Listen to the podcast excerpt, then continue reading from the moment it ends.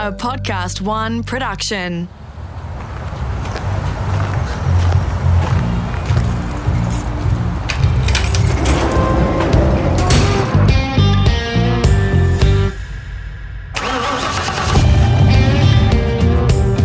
I'm automotive commentator and journalist Greg Rust, and this is Rusty's Garage. I'm at home for this ep while my guest is in Victoria. He's had what he calls a tree change. Benalla is now home and he's lending decades of race experience to Winton Motor Raceway. More on that new chapter later. Jeff Grech is a straight shooter with a very impressive CV. He's worked on some of the best Australian touring car teams over the years, on the tools, and in major frontline roles. From the legendary Peter Brock to Larry Perkins, with Nissan on the mighty GTRs, Godzilla. And he was team boss during a golden era for the Holden racing team in supercars, with Mark Skaife, Craig Lowndes, Greg Murphy, and many more. He's not really done a podcast like this before, so I'm honoured he's come on. You'll love some of the backstories, the rivalries, an innovation that hasn't been widely spoken about until now, some insights on the current state of play, and I'll tackle some of your questions raised on social media. I almost sense this is a bit cathartic for Jeff. He's seen some incredible highs and a few lows, and stepping away from major team positions in a sport which has been his life isn't easy. But Jeff's the first one to tell you he's not the Lone Ranger there. His record is one to be immensely proud of, and having interviewed him on broadcast many times over the years, I'm pleased he's still involved in the game. If you're into motorbikes, you'll love the start of this pod too, because Jeff's early days were dominated by bikes. Family life as a youngster played a huge part in the path he would end up taking. Rusty, um, I was in Avondale Heights in Melbourne actually. Dad had a little engineering shop with a service station out the front. And um, he used to race motorbikes, mainly grass track, uh, speedway, and, and back then motocross was called scrambles. The motorcycle club would meet round the meet round at the the house was next door to the to the business um, in Avondale Heights. So you know, with a gate between it. So I spent probably 23 and a half hours a day in the workshop and I only w- went home for a feed and a bath, so and a bit of sleep. so it was it was a great upbringing. Dad was uh, dad dad and I were like mates. He he kept me involved in everything, and um, I'd come in when they were having the club motorbike meetings, and he was in the um, he was in the Braybrook Club then, and we had Tracy Speedway, which was behind the Maribyrnong RSL. So I sort of from I can't remember the earliest time, but it was always motorbikes and hanging around dad in the workshop. So when I was about 13, he bought me my first mini bike. It was a Yamaha 60. I think it was Yamaha 60 and he juiced it up. We put an expansion chamber on it and all those old school stuff. Um, anyway, obviously I got flogged a little bit. so he then the the bike to have then was um, an XR seventy five, and they just come out, and there was a guy in Airport West called Clive Wolfenden, and he was a expert tuner of XR seventy fives. So I was in the Laverton Motorcycle Club, and we used to ru- run around. There was a track at Laverton one at Wallan in country Victoria there, which was a really good track. Um, and there was one at Knox, a few others, but they were the main tracks. I was going to say, was there a state was there a state title in there somewhere for you as well? There was. There was. There was a couple of state uh, championships, but so Dad decided that we went there with a standard XR seventy five, and again I got flogged, you know. And and look, Rusty, I wasn't I wasn't the gun rider, but I thought I could ride fairly well. Anyway, so Dad got the shits actually, and he said because I kept saying, "Look, Dad, the Wolfenden bikes are the ones that have," and no, no, no. So next thing we had the engine out back in the workshop, and he said about he poured it out the. It's only a single cylinder, so he poured it out the head, made bigger valves. He bought a piston that was just the same bore size, but it had to be all machined so it'd fit. And he was mates with George Wade, Wade Cam's very famous um, camshaft designer, and uh, George uh, made a made a new cam for it. And I remember when we put it in, it hardly fitted in a little cradle. and a- anyway, he also because he used to muck around, obviously with pommy bikes back in the day, he decided to put an Amal carby on it. So Stanco in in in the city of Melbourne, which were were there for a lot of years. Um, he went in. He I can't think of the guy's name now, an old guy, and he bought a an Amal racing carby with with about twenty needles and different jetting, and of course we got it all together. And and uh, I remember up the side street, it was gravel, Wood Street in Avondale Heights, and he just kept.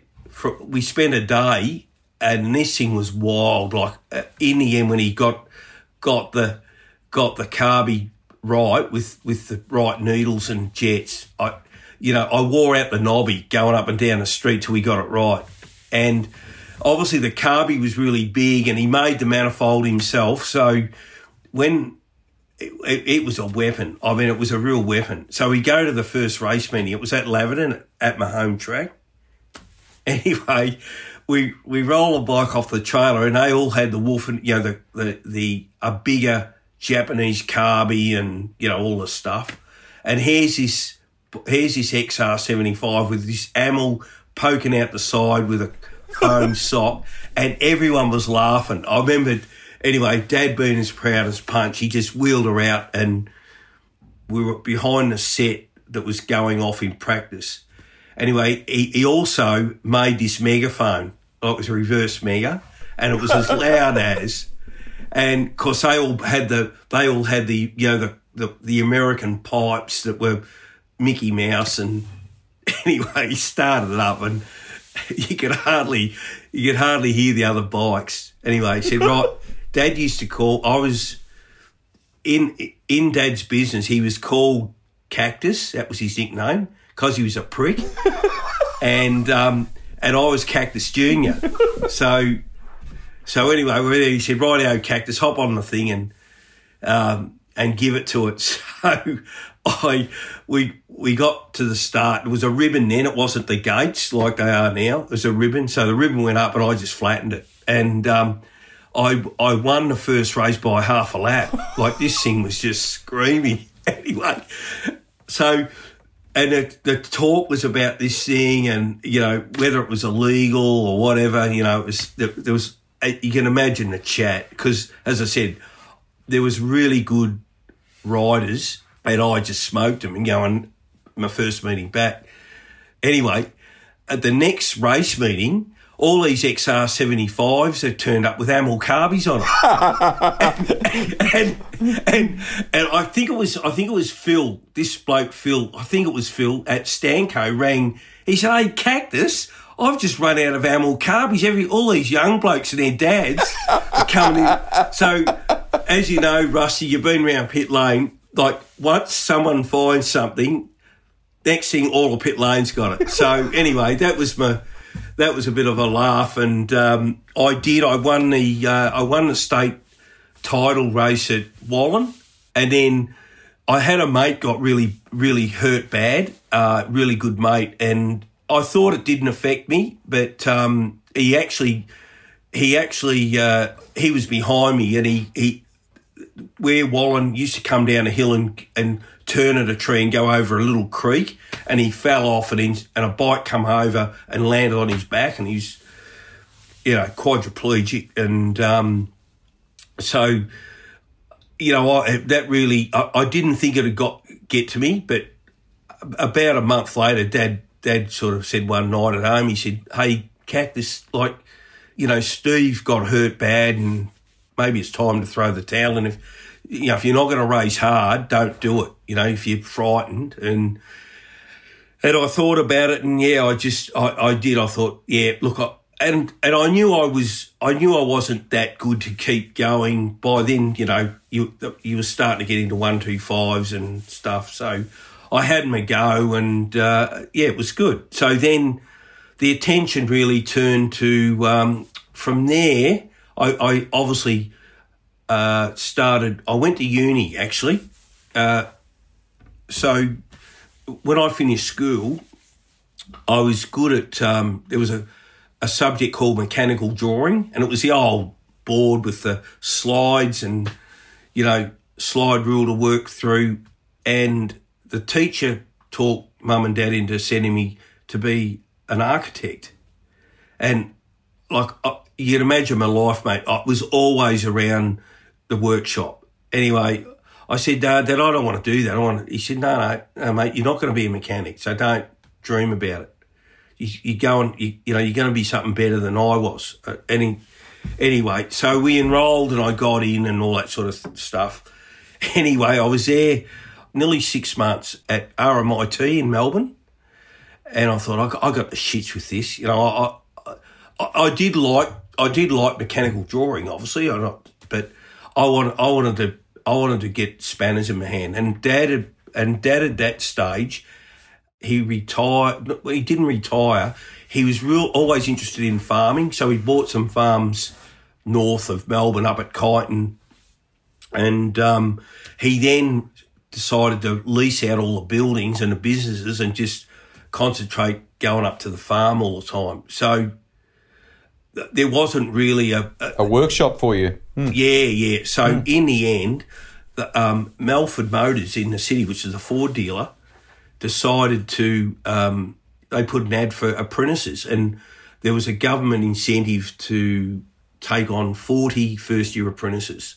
You imagine 40, you know, Yeah. 40 young blokes thrashing around in workshop utes and anyway, so I, I got I got a I got a job, but the problem was I, I had to get me in dentist science. So I talked mum into coming in with me at the interview, and anyway, I, I mean, poor old mum, I put her under under the pump, so she she actually signed off. Dad and I worked at Melford's for three months before Dad even knew. How did that conversation go then? Oh, he found out. Obviously, mum got mum had a weak moment apparently, and because because he, he kept asking how you how RMIT was going. Oh yeah, no, it's all right. And anyway, I got a little bit of a clip over the ear hole for for for doing it, but um, you know, he he ended up being as proud as punch that I I I took the course I did Yeah. that's how I got into the into trade, and then I, I love racing. You know, I loved any any sort of racing, but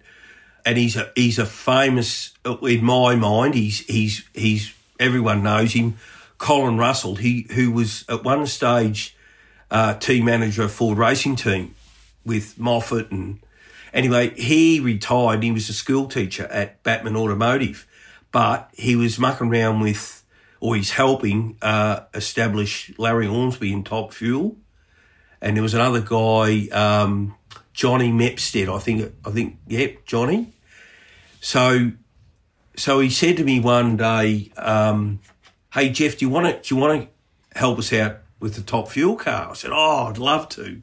So anyway, that's started that. I ended up doing. Um, I ended up volunteering. It was all night work, so you finish work and I'd start a little bit early, finish a little bit early, and drive all the way to Melbourne to Footscray, Oh wow. and then and then work on a top fuel car, and then go home, grab a couple of hours sleep, and it was and uh, Back to work the again. next day.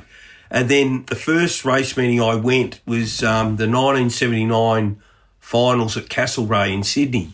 I was only a gopher, mind you, but there was Colin and a guy by the name of Mark Watson.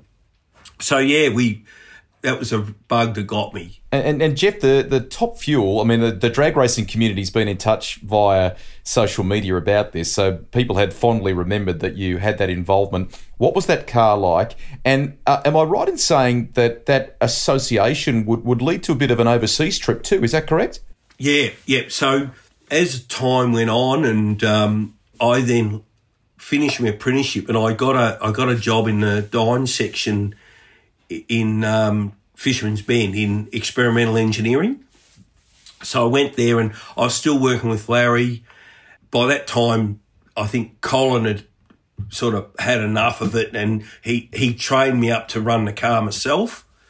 So we were going along pretty well, uh, and they were the days of the the Jim Reeds, you know, the the Hussey brothers, Johnny Marr, and Top Fuel uh, with both car uh, with Funny Car with Jimmy Walton. And, I mean, it was a golden era of drag racing. It was Ma- magic, magic days. Uh, what sort of horsepower numbers for the listeners, Jeff? back then here, I mean, we didn't run the cars as hard as they did in in the states, but back here they were probably about three and a half, four thousand. But it was never a die. It was only theoretical. Over in America, they had they used to run them on big Navy, you know, the Navy um, Packard engine. They had big dynos were as big as a house, and they used to run top fuel engines. But it was an estimate because they were that you just pull the string and bang, you know, and they and they Yeah, the absorber would try try and hold the you know the flywheel. So that was my foray into drag racing, and then the the trip you're talking about. Larry decided that uh, we would go over and get a new engine out of Keith Black's. So he said to me, "Do you want to come over?" To the US, wasn't it? Yeah. So Larry's Larry's daily business. He used to buy brake uh, brake machinery. So the Van Norman big brake drum lays and shoe riveters because back then it was all you know all that hand stuff done. Yeah. yeah. And he he basically had an open order with PBR in in um, the southeast of Melbourne. They were in um, just off North Road there in Oakleigh, and so he'd he'd buy go around America, buy all the buy anything he could as far as brake uh, brake uh, reconditioning machinery. He'd bring it back here, recondition it, and then obviously sell it off to PBR was his biggest customer. So he said, "Why don't you come over?" So I actually left work. I thought, "Oh well, I'll leave work and go over and um, have like a working holiday." I had to pay for it myself, um, but anyway, I was only twenty one and never been out of never been out of Australia. So we, we went to Blacks. The engine was built. So what they did is they had like a little assembly shop, and a Mexican guy used to run it called Amos Saddletree. He was a he was a ripper guy. I remember I remember one. Um, I stayed on a bit because Larry come back, and I remember he took me home to his house, and it was a typical uh, Mexican family. You know, Mama Saddletree, and they had they had a dozen kids. Or the ones I saw anyway, they were everywhere, and I had the authentic. I had the authentic Mexican Mexican meal, and it was just The best. sensational. Yeah. mind you, mind you, in the morning, uh, lucky the water, lucky the toilet was water cooled because I tell you, it was. But um, yeah, so so I I ended up coming home, and I guess the foray into into into I worked at a tyre service as soon as I got home, and I had a I bought a Harley while I was over there, so Yeah. that followed me home. Um, then So we're talking early '80s here, really, aren't we? And, Yeah, and, early and- 80s, And, and early is, 80s. is this about the point somehow that the connection with Peter Brock and, and the Holden dealer team starts? How did that all come about? Yeah. Well, I was working at I was working at the tyre shop, just you know, trying to fill in, and I'd heard that they were putting HDT special vehicles was putting on people. So obviously, I'd, I'd known of HDT themselves. I thought, well, if I can get into, if I can get into the organisation, I might be able to somehow wangle getting into racing. Anyway, so I started at special vehicles. So you're a young bloke here. What are we talking? You you sort of twenty or early twenties kind of thing. How old- how old were you? Uh, so I was 23 then. Okay. So I was working at special vehicles um, Yeah. in the workshop, and as you know, that was in Leveson Street, North Melbourne, and the race shop was the old Johnny Shepherd shop, which you know Brock had Brock had bought um, that in Chetwynd Street. So I used to walk through a little paddock, and anyway, I I didn't I I didn't sort of telegraph, you know, I'd love to get into racing, but I was working away, and I you know, fate's everything, I guess, and luck, bit of bit of both. Um, you you, you know our famous mortician, Yep. Graham Mort Brown. We're talking about. Yes. yeah, yeah, which I which back then I didn't I I'd never gone up to the to the race team to even have a look. I sort of kept kept them myself because I thought they probably get every every man his dog from the workshop go up there and want to have a look. Um, and I heard I heard uh, that was when Bruce Nowacki uh, got crook. You know, he had Yes. had a misfortune, and then Brock talked Larry into running the, the workshop, being team manager. So, and I, Larry had come down to the main. Brock had his main offices up at um, in Leveson Street, up on the second floor there at the front. So, you'd often see Larry come down or or or part Neil Burns, one of the Yep. guys, and you didn't you, you, just acknowledged. But Larry was always in and out. He had the shits on all the time, and I thought, oh shit. So, and uh, and, and, it, got around it. Yeah, he's pretty. He's pretty hard guy to work for. Anyway, I don't know what it was, Rusty. I, I still, I, I keep meaning to ask LP, but um, he was walking through the workshop one day, and he just, I was on the back of a car. You know, the it was a VH, um, VHSS, what you know, HDT car, and he, he walked past, and I turned around. And He said, "What are you doing, cot?" tonight?" As he weekend?" And I- always, as he always does. yeah, yeah, yeah. And I said, "Oh, nothing really." What he said, "Do you want to come to a race meeting and help out?" And I said, "Yeah, yeah, no, I'd love to." He said, He got any experience?" I said, "Oh, look, I worked on drags," and he kept walking. You know, that did want it. He sort of half listened. That race meeting was the CRC 300 at Amaroo Park. Fantastic. Um, so I went went up for the weekend. I was I was just a a, um, a churn operator, but basically. Um, so the regular guys were there. Um, obviously, more. Sorry, the reason I went up, uh, the reason he, I got asked, because Mort dropped an air bottle on his foot and broke his toe. Ah, So they needed someone, and that's that. Um, open the door for you. uh, open the door. So I went up for the race meeting, and uh, apart from that, the guys really didn't want to want you to. You were you were just a gopher, you know. Um, you you weren't allowed to go near the cars, and I. Andy Bartley was working there then as well, and I just said to Andy, "Look, if well, I said to everyone, uh, Marty Watt, well, I said, look, if I can do anything, um, j- just yell out. You know, anyway, it was empty the oil, empty the oil bucket, and da da da da. Anyway, Andy was under the car, and he said, "Mate, can you can you come up and give us a hand? Come under and give us a hand." I did, and we just started talking, and um, I was getting the bolt, you know, working in with him, and he said, "Oh, you seem to be pretty handy around a race car." And I said, "Oh, look, I, I used to work with Larry Ormsby in in drag racing, so yeah, you know, um, obviously specialty bolts and nuts, and you know, you, just didn't belt everything in if, into a hole if it didn't fit. You had to find out why. So that was."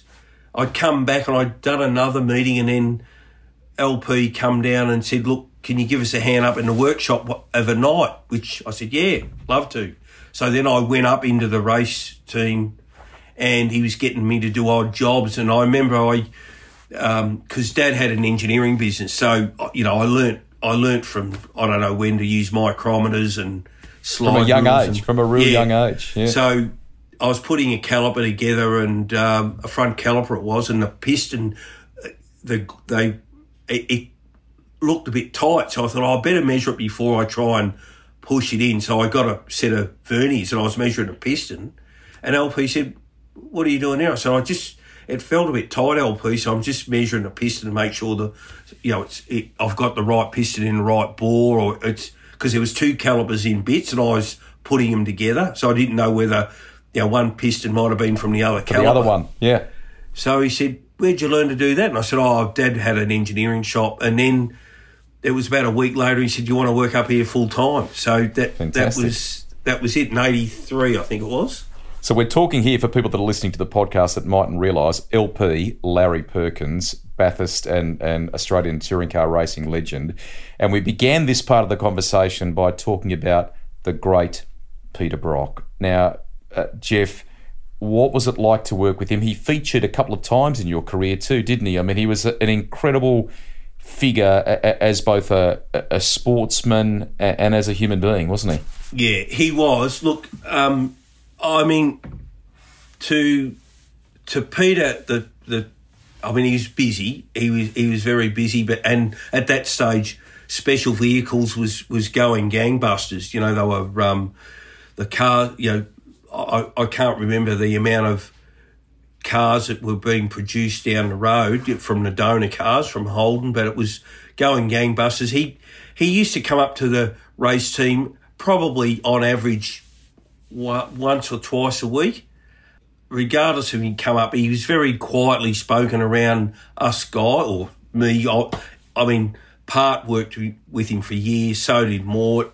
Um, so I was just a young bloke, but he, uh, I never forget one day um, I bought the Harley in.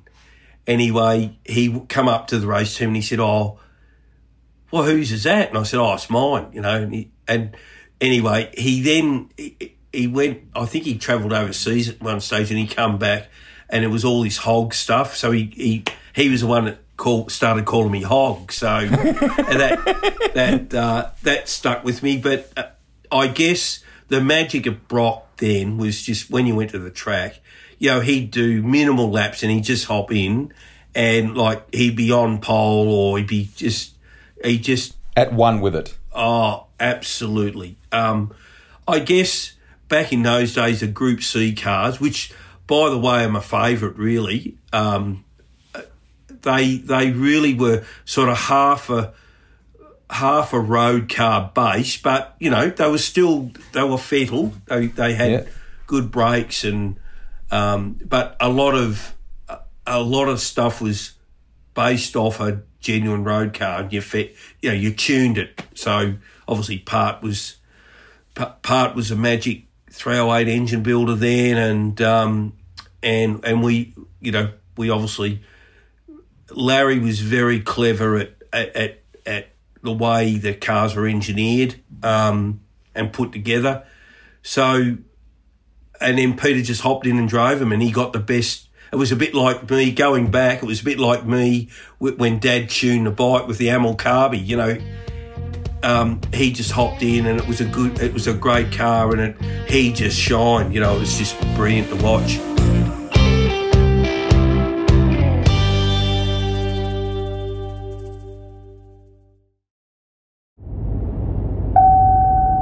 The Nissan GTR nickname, Godzilla, was originally given to it by the Australian magazine Wheels in its July 1989 edition. Us Aussies really do love a nickname, don't we? I think I would like to be called Navo. People can find pictures um, on on the web, Jeff. There's there's a great one I think from '84 of all of the team. You you know they were sponsored, of course, by Philip Morris back then. It was an incredible, incredible outfit, and some of the names that you've rattled off already are in that um, are in that photo from Graham Mort Brown. I mean, Craig Fletcher, I think's in there as well. He, he's a, a, much missed character. You've sort of summed up what he was like. Um, around the team for you to begin with, and then what he was like uh, when it when it came to the car. But he was. You get athletes, Jeff, I think, and then you get these real special ones every once in a while, and that was him, wasn't it? It was. Um, they, they, look, and and and you've you know we've been around together, mate. And I was very young then, so that was probably my. I didn't follow a lot of sports, like a bit of mm-hmm. footy, but but you know I was in awe when I when when I met with him, and then you'd go and work there. Uh, you know, we'd go to a race meeting, and it was just wow. You know, geez, you know he's he just picked it up and, and walked with it. And then over time, mate, you you know you know you do same thing with with a Mark Skaife for El uh, Lowndesy, even McLaughlin. Now you know you yes. just look at you you do you get special you get a special person that rolls up, and it's in every sport. I, I now like watching a lot of sports, you know, and you see special people, you know, the Schumachers, the Hamiltons, the Sennas you know, they just stand out, and um, it it just they they look like they do no wrong, to be honest, um, and they're special people, you know. Most definitely. So, did you ever get a steer of one of those cars, one of those Group C cars, either from the workshop, maybe maybe a sneaky little test run out the back? What'd you do? no, I, I I've had a couple of I've had a couple of episodes, but uh, obviously I would have always loved to be a driver, but I just yeah. I, I didn't explore it because I, I, I love working on the cars. So there's a couple of instances. There's one there, there's, there's one where I drove the car. uh, We were testing at Calder. I was with LP then in his own team, and I, I went round and they had like little islands in the middle, and I and I just nicked the front spoiler on on the, and and mate, I I I got ripped a new a hole. I can tell you. Um, but and there was another one. I, I did get. I was fortunate enough. I snuck a few in. Um, Yes. There was a there was a couple of times where we were at uh, we were at Wanneroo and back in Wanneroo days, you the three cars, an LP had actually placed. So there was, I think it was uh, a Nissan. It uh, might have been uh, back then. It might have been Richo. Yes, Jimmy Richo Richards. or. Um, and LP and I think Dick. So they pulled up the front, they do the presentation, and it was up to us to drive them. You had to go around the track and come into the pit entrance. Pit lane, yep. So so there was Peter Alphabet, Peter Schaefer. Um, he was he was in the Nissan Dino. Dick's brother was in the Yes. and and me and um, uh, so we've gone round turn one, two, over the back, and we've looked at each other and we're into it, you know, Rev, revving the shit out of them. And anyway, we go down to we go down to the down to the bowl, and and we ended up we nearly hit each other, and Alphabet went off into the sand. Anyway, we've come up to the we've come up to the hill, you know, where you come down to to the last turn. We've Yes. all backed off, and um, we're driven into the pits. And LP, he done his lol. You, you know, I won't say the expletives, but I said, no, mate, we weren't racing. He said, yes, you were. I said, no, I was, I was only, I, I couldn't change gears. I just left it in second, and obviously it just sounded louder than I was going. and then, and then, uh, and then at Calder, I did a little bit of a stint with Johnny Shepherd, uh, John Shepherd, when he was running the Volvos. Volvos. Yes. And when he wasn't around, I, I used to get Bowe's helmet and put it on, and we just drive out because we worked there, and the bloke in the gate was fine. He just thought we were going out for a spin, so he'd just wave, I'd wave. So I'd go for a honking corner in the, in the uh, as, John Bowe's stunt double. yeah, yeah, yeah. Anyway, it it. was uh, yeah, it was there was some there was some good. Uh, I, I I must admit, I um, the best one, the one, the most memorable one was uh, Fred asked me to take the GTR down to Sandown. I was doing a promo shot. Godzilla, the Nissan. Yeah, Yes. yeah. And um, anyway, it was down the old.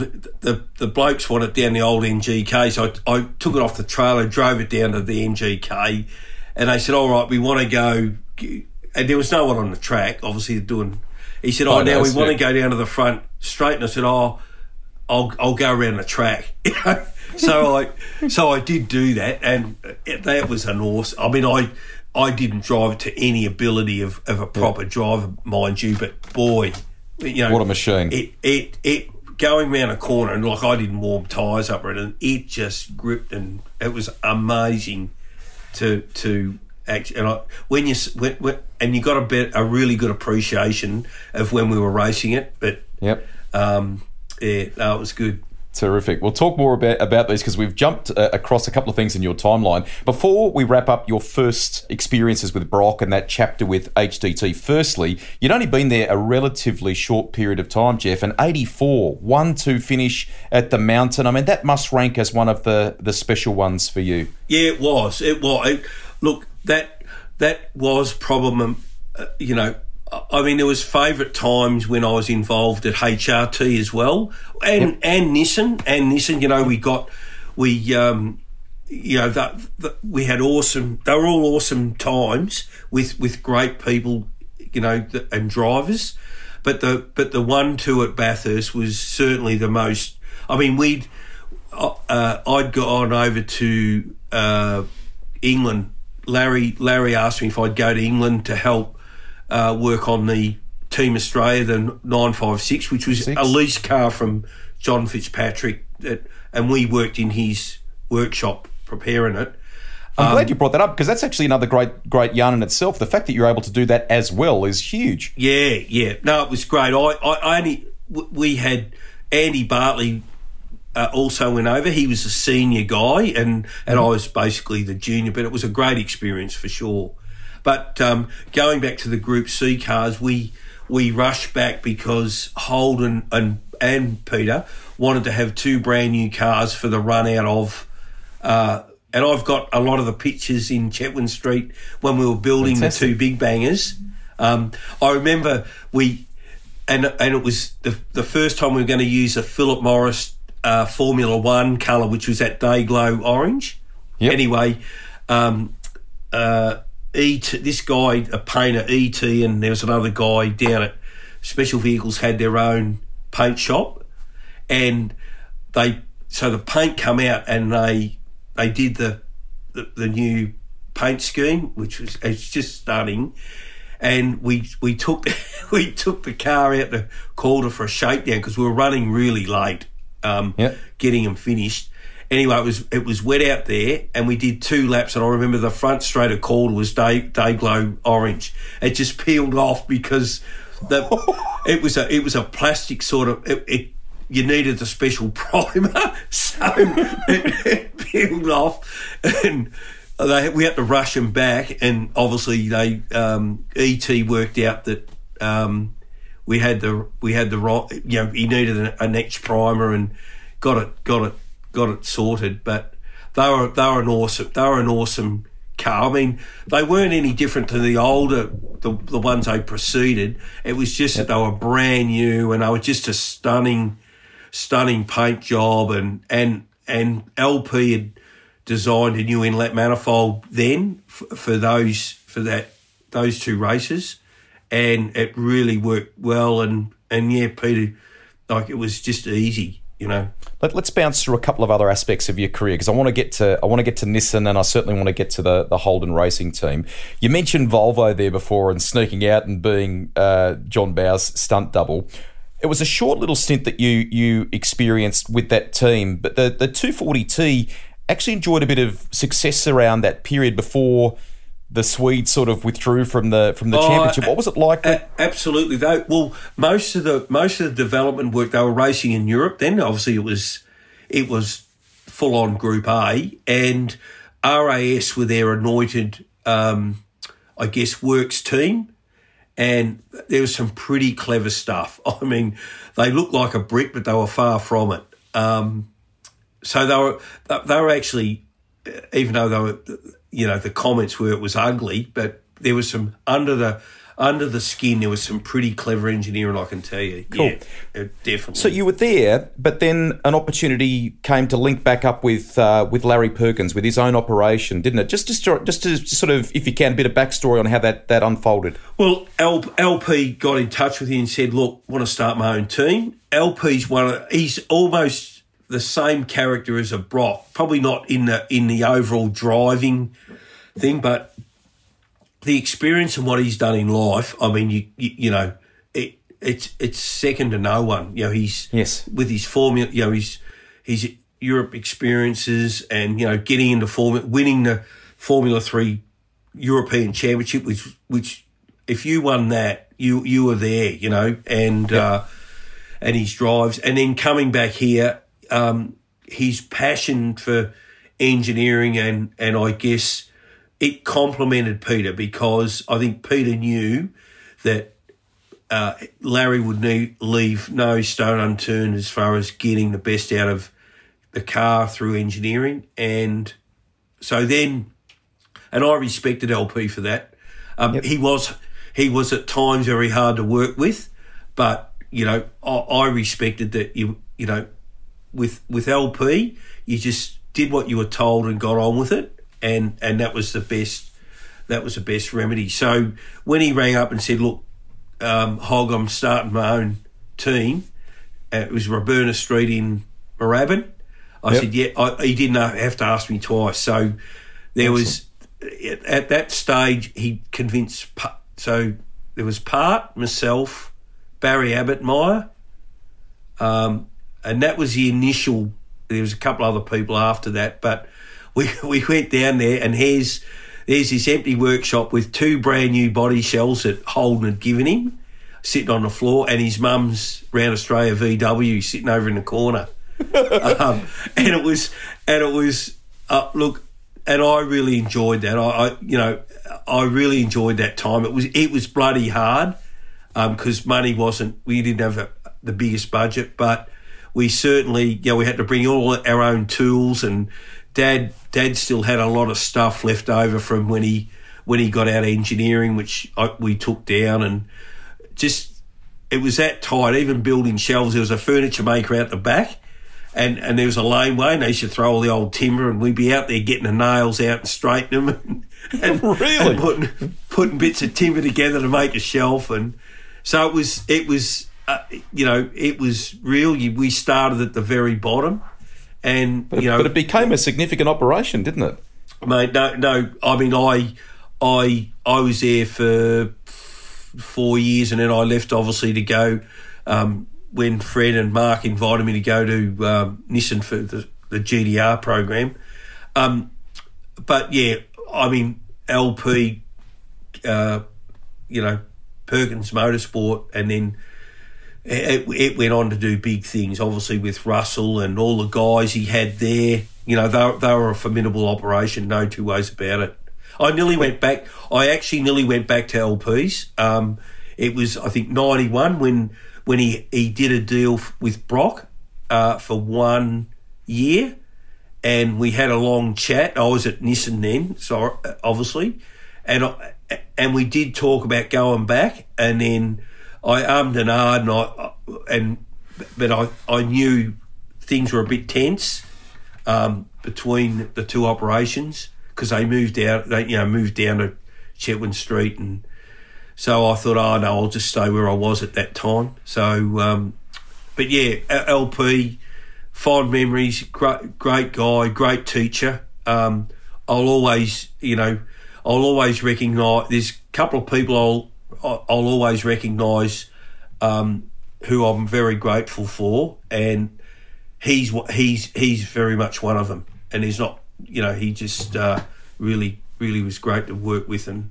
and showed me a lot lot in racing. Am I right in saying that that one of the kind of Larry learnings, if you like, was that the, the cars were often in their in their build and in their development uh, very much with a Bathurst focus, Jeff, weren't they? From day one, Rusty, and in the end, it was unspoken. But from from the HDT days when we were there, it, nothing went onto any car unless he knew it would it would perform and last a 1000k race at Bathurst, and that was his whole yearly focus. Okay. He didn't, you know, he wasn't interested in, you know, the Mickey Mouse lightweight widget that'll do one race. It was all mm. he prepped the whole year to win Bathurst, and that was that was his um, goal. And and if you worked under him, it had to be your goal as well. Like if he knew that you weren't you were doing something that that would not work on the car for a Bathurst race, even though we weren't going to Bathurst, you you, you would you would get a severe talking to. Mm. So, um, and that that really that really come with me right through my career. You know, it, it ended up being me. You know, Bathurst was Bathurst was it. Forget everything else. You had to win Bathurst, and you had to have the right car and people to do it. You talked before about GTR, and and um, uh, you know, I think Neil Crompton once described it in commentary as being a, a bigger tennis racket. Um, Freddie Gibson ran an ultra professional show. And you were there at a great time, Jeff, with the likes of Mark Skaife, who you detailed before, Jim Richards, whose record is uh, is just remarkable. Two very different characters, and yet they work so well together. Mark learnt so much from Jimmy. Yep. Um, it, look, it was it was a it was an interesting time, but Fred, I, I mean, it was it was a he had like you went from from LP who you know bare bones straight engineering to to Fred who was I guess wanted the you know the marketing and the thing that went went uh, went on there was second to none. You know everything had to be pristine. The team looked great.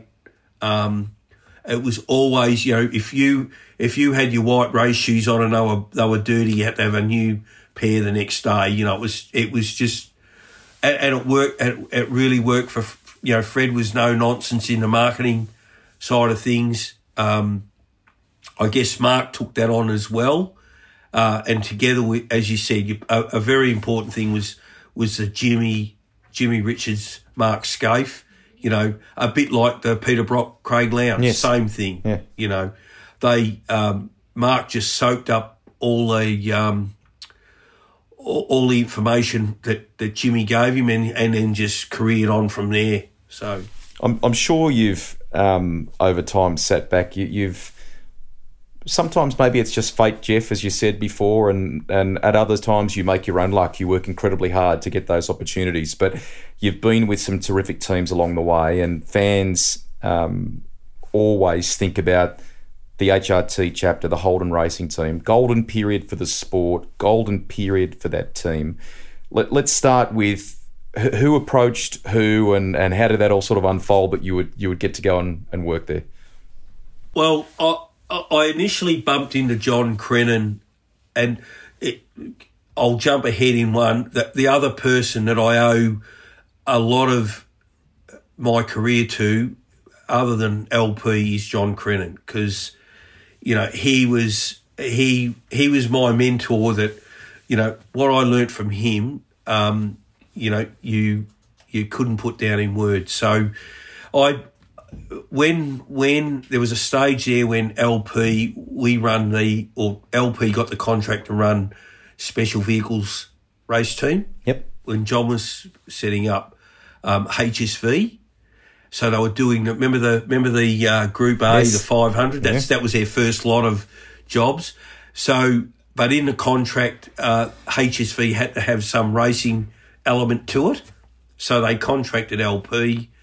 Um, and and to be honest, Part and I and probably Barry Abbott Meyer and uh, Rod Smith was there by then. We we thought that this was our this was our time. You know, we would get the factory team, and because Part and I had worked at HDT when when you know the fans love the brand, you know, with Brock and and what have you, we thought, well, you know, we would love to have a piece of that back.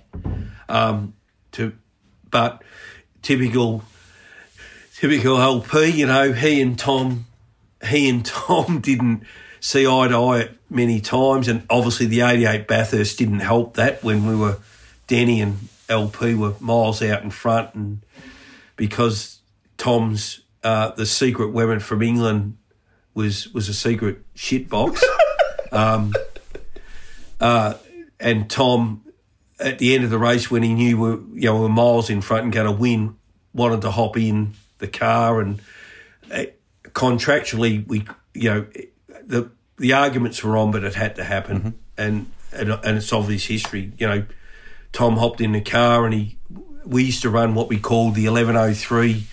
Everyone run everyone used to run the Mickey Mouse, whatever the the Pagid or whatever brand pad, but LP had the it was eleven oh three. It was a really hard compound pad, but it meant that we didn't have to do a pad change, so it went for a thousand k.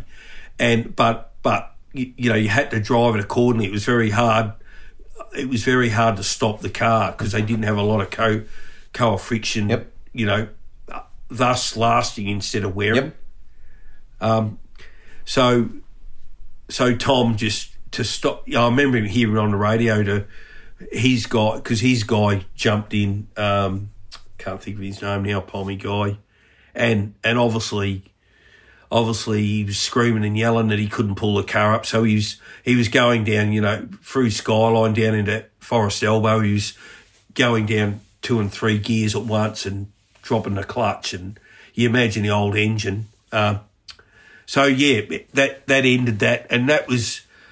I, I remember I, um, you know, LP had the shits obviously, and and so did we. You know, we back we always backed LP because, you know, he was he was our boss and the team owner, and uh, in at the end of uh, at the end of eighty eight, I said to LP, I'm I'm gonna I want to travel overseas on a motorbike. It's it's I've wanted to do it for years when I was a young bloke and I had a mate and it never ever happened. So he said, all right. I said, I'm, I'm to have to leave because, you know, it's going to be six months. So, oh, rightio. So I left. Um, I left and um, we did the whole Europe on a, bought a BMW motorbike, me and my wife, the first wife, did the lap of Europe and had a great time. Anyway, we finished up in England because I, one of the guys I'd worked with at Fitzpatrick's, who was working on the Skoal Bandit cars, we become really good mates and I was sort of based myself out of out of his place when we were, when we ventured. So we went down south into right down. I wanted to go to Anzac Cove because my Oh, grandfather was in the in English Merchant Navy there. Um, so when we got back to England, just before we come home, I they ended up saying, "Why don't you come down to Kidlington?" And and I was a bit uneasy because of what happened in at the '88 Bathurst thing because we all let everyone know we had the shits about the, you know, the secret shit box that come over and, uh, you know, the diff fell out of it and all that sort of stuff. But anyway, I went down as courtesy and met a few of the guys that had come over. And um, anyway, Kenny Page, it was Kenny Page was the team manager, and he said, "Oh, you'll be running late to get back to Australia." And I said, "What do you mean?" He said, "Oh, LP's done a deal with Tom to run." the long distance races. I said, "What?" I couldn't believe it. So, so it was going to be Win Percy, uh, Win and Neil Crompton, and and LP and Thomas Mezera. So I, I didn't. We just got back in our own time. Anyway, I, I, I let when we we we locked up our house and I had my Harley and everything over at mum and dad's place, and um, so we got back got up, set, you know, greeted out, greeted the family and uh, or families. Anyway, I went over to pick my Harley up, and Dad said, "Look, LP's been trying to get hold of you, you know, on the house phone." I said, "Oh, yeah, okay." So anyway, I rang and um, yeah, cock, get get in your ute and come down. We we we've got to get ready. And I'd miss Sandown. I'd miss Sandown. So anyway, I said, all right. So I took the toolbox down and basically started back there again and went up to Bathurst. And it was a, yeah, it was just a nightmare. It was the whole, the whole Tom and uh, LP thing just didn't work. And which is a shame because I thought I, I, I did go up because I thought, well, you never know. It might, it might turn around and LP does get the gig, but that was the last straw as far as Tom was concerned, and that's when they started started HRT in house. yeah. So so fast forward to your your post uh, or the, toward the end of your Nissan chapter. John Crennan gets in, in contact with you. I think you were at Lakeside, weren't you? When the when the chats... yeah, no, we were at Lakeside. We were Lakeside, and we just bumped into each other. And he said, "Oh, what are you up to?" And I said, "Oh, you know." At that stage, we were running Commodores. With Fred, we'd gone the Nissan thing had ended. Yes. You know, started in the what was the original supercar period yes. start, and um, he said, "You know, what are you? Are you happy where you are?" And I said, "Oh, look." I love the Nissan thing. I said, but you know, what are you what are you getting at, John? He said, oh, there might be something coming up. So I said, oh, okay. Anyway, long story short, Neil Lowe got in touch with me and said, look, do you want to be workshop manager? So I said, yeah. yeah. So we, we we talked about it, and I ended up going there. Um, I, at that stage, I was seriously thinking of doing something else out of racing. I thought maybe it's worth because um, you know we were thinking about having a family and all that sort of thing and what have you. Anyway, I I, I took up the offer and went down and straight up. That was when Wayne Gardner was the driver and Thomas, yep. and and I think Thomas had some instigation in getting me there. And anyway, I, I there was a lot of there was a lot of uh, taps on the shoulder, and I got what was a real story, which I won't go into, but it was wow. And um, it, the the deal was take the workshop manager thing, but just be patient because there might be another change. And I'm thinking, oh no. Anyway, uh, it, it, happened. Uh, we were uh, there was a couple of race meetings, and then um, I'd bought over uh, Matthew Crawford. It was Yep. from from Nissan. He come and, and a couple other uh, uh, oh Andy Coucher, a few few guys. So anyway, we were Phillip Island testing, and it was a two day test.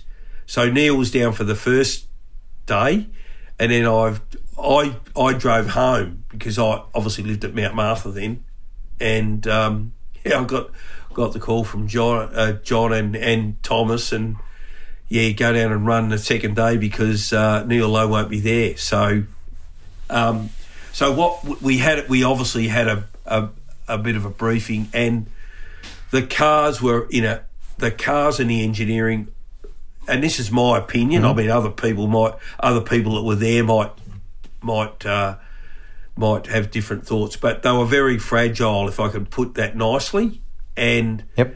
and high maintenance. So, so Thomas, Thomas really was the instigator, I guess, with with with John, and so what?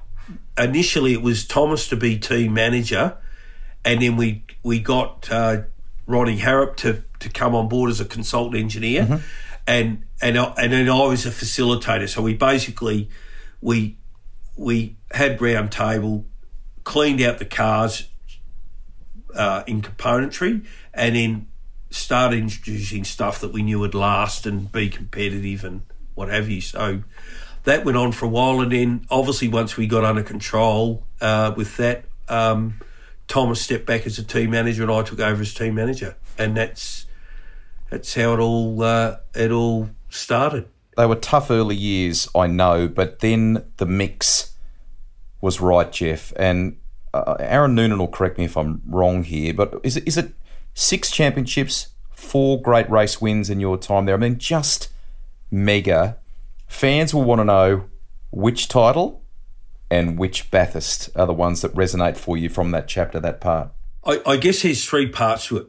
A, and John, John used to have off-site meetings, so there'd be myself, John, Ronnie Harrop, a couple of Chris Dyer then as well. Who went to work for Ferrari? Yep, yep. Yeah, went to work and, and obviously was part of Michael Schumacher's magnificent run, and and myself and John used to. John was a stickler for a, a, a five year plan, and then when you dropped off a couple of years, then you went in, and and John was really good at. He didn't want to know about the nuts and bolts. All he wanted to know about was the business.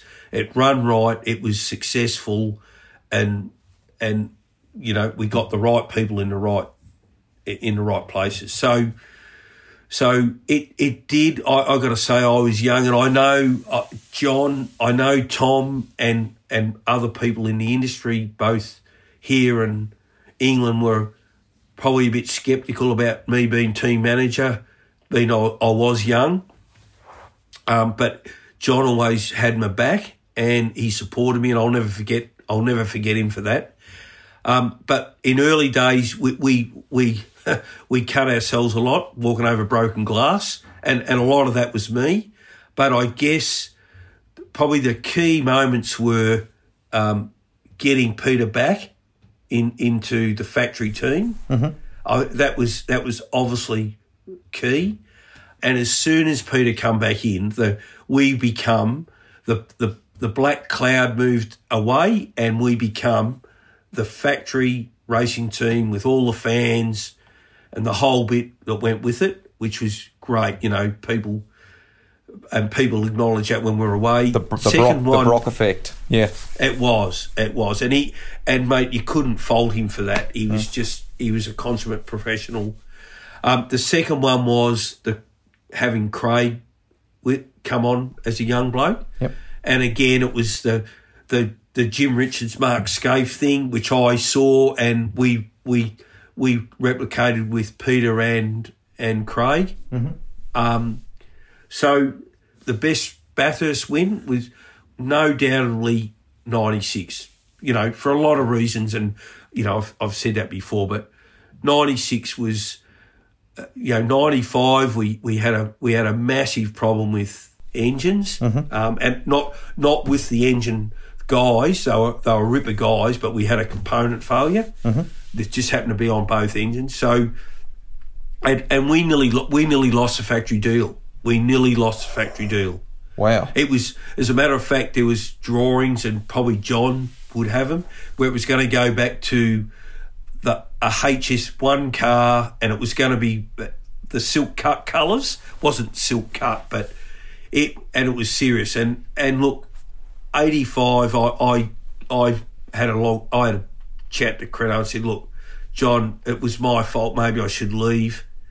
And he said, no, no, no, no. You. He said, you're not going to do that. You're gonna you're gonna you're gonna stand up and and correct it. So we did. Um, and it was a big year because we had a move. We moved out of Notting Hill down to um, down to the Nissan Yep. plant down at Centre Road. So massive Christmas. Two two new car builds, which which were which were as you know the old Petty Bar cars, Yep. which Benny Eccleston owns actually.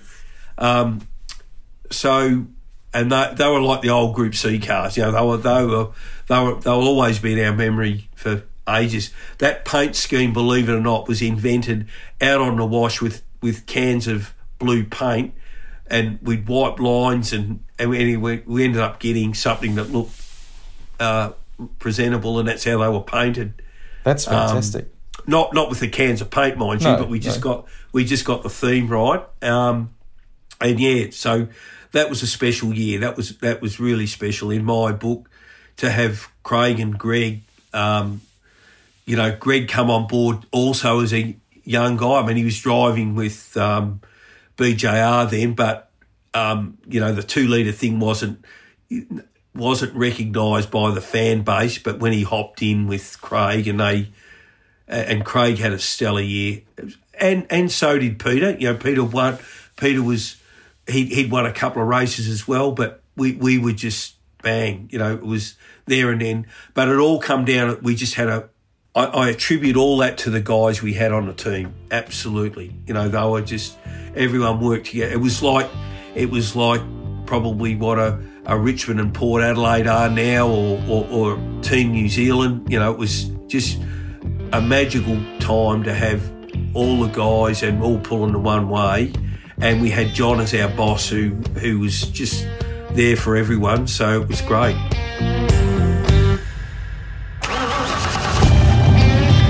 Most of you will know he's talking about Craig Lowndes and Greg Murphy there and a magic year in 1996. That's the end of part one of my podcast with Jeff Grech, who is up for a chat. There is lots of gold still to come. Don't miss part two. Head back to the Rusty's Garage Library and hit the start button as we cover more on that unforgettable period with the Holden Racing Team. Our time helped heal a wound with one of the greats. They're back on speaking terms now, which is good. His friendship with Barry Sheene, plus an innovation that HRT did their best to keep secret in the engineering race to remain number one.